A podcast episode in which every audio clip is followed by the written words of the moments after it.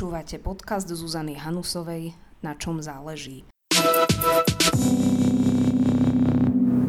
Samota ľudí ničí, čo môže mať oveľa širší rozmer, ako sme si mysleli. Sme sociálne bytosti a ak túto potrebu nemáme naplnenú, postupne odumierame. Aký to bude mať spoločenský efekt, ak je osamnutených ľudí stále viac? Stres zo samoty vraj nastupuje už po 8 hodinách spoločenskej izolácie. Keď ľudia strávia 8 hodín sami, bez kontaktu s druhými ľuďmi, môže to u nich vyvolať podobné pocity vyčerpania a únavy, ako spôsobuje nedostatok jedla.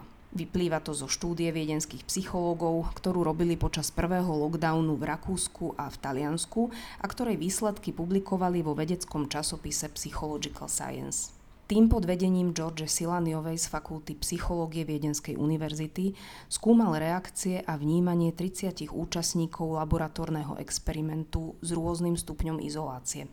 V experimente, ktorý sa uskutočnil vo Viedni, strávili ľudia v laboratóriu denne 8 hodín počas 3 dní.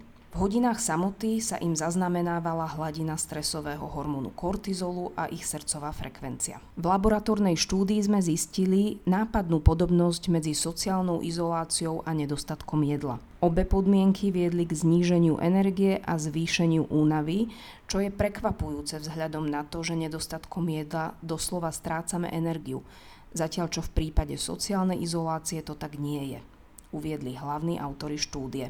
Ľudská psychika sa po fázach izolácie automaticky snaží obnoviť kontakt s inými ľuďmi. Ak to nie je možné, psychická štruktúra sa vymyká z koľají. To, že tento stresový efekt samoty nastupuje aj po krátkom období sociálnej izolácie, naznačuje, že táto psychologická nerovnováha vedie k vážnym problémom. Vivek Murthy pracoval roky ako hlavný chirurg a pre New York Times napísal nedávno esej o epidémii samoty, ktorá následne vyvolala zaujímavú spoločenskú diskusiu. Vyzval v nej totiž Američanov, aby vytvorili celospoločenský tlak na obnovu sociálneho spojenia a komunity. Tvrdí totiž, že osamelosť je viac než len zlý pocit. Murthy upozorňuje, že keď sú ľudia sociálne odlúčení, zvyšuje sa u nich riziko úzkosti a depresie. Zvyšuje sa aj riziko srdcových ochorení o 29%, demencie o 50% a mŕtvice o 32%. Varuje tiež, že zvýšené riziko predčasnej smrti spojené so sociálnym odlúčením je porovnateľné s každodenným fajčením a môže byť dokonca väčšie ako riziko spojené s obezitou. Samota a izolácia zraňuje celé komunity. Bije na poplach chirurg Murthy vo svojej eseji a vyzýva, aby sa začala riešiť na celospoločenskej úrovni.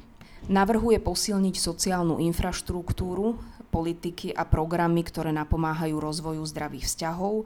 Navrhuje tiež, aby sme zmenili náš vzťah k technológiám a vytvorili v našich životoch priestor bez zariadení, aby sme mohli byť viac prítomní jeden pre druhého.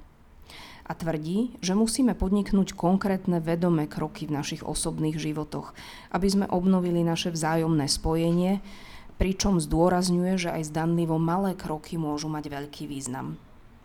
V uplynulom období sme priniesli viaceré texty, ktoré otvárajú tému samoty. Tá najakútnejšia sa ukazuje medzi tínedžermi a mladými ľuďmi, ktorí od nás čakajú zrelé sprevádzanie a snahu o autentické vzťahy. Samota má aj rozmer osamelých starých ľudí, ktorí prišli o svojich životných partnerov a svoju každodennosť prežívajú v sociálnej izolácii. V samote žijú aj rodiny s narušenými vzťahmi, ktoré možno žijú v jednej domácnosti, ale v realite fungujú utopení vo svojich vzťahoch, každý na svojom ostrove.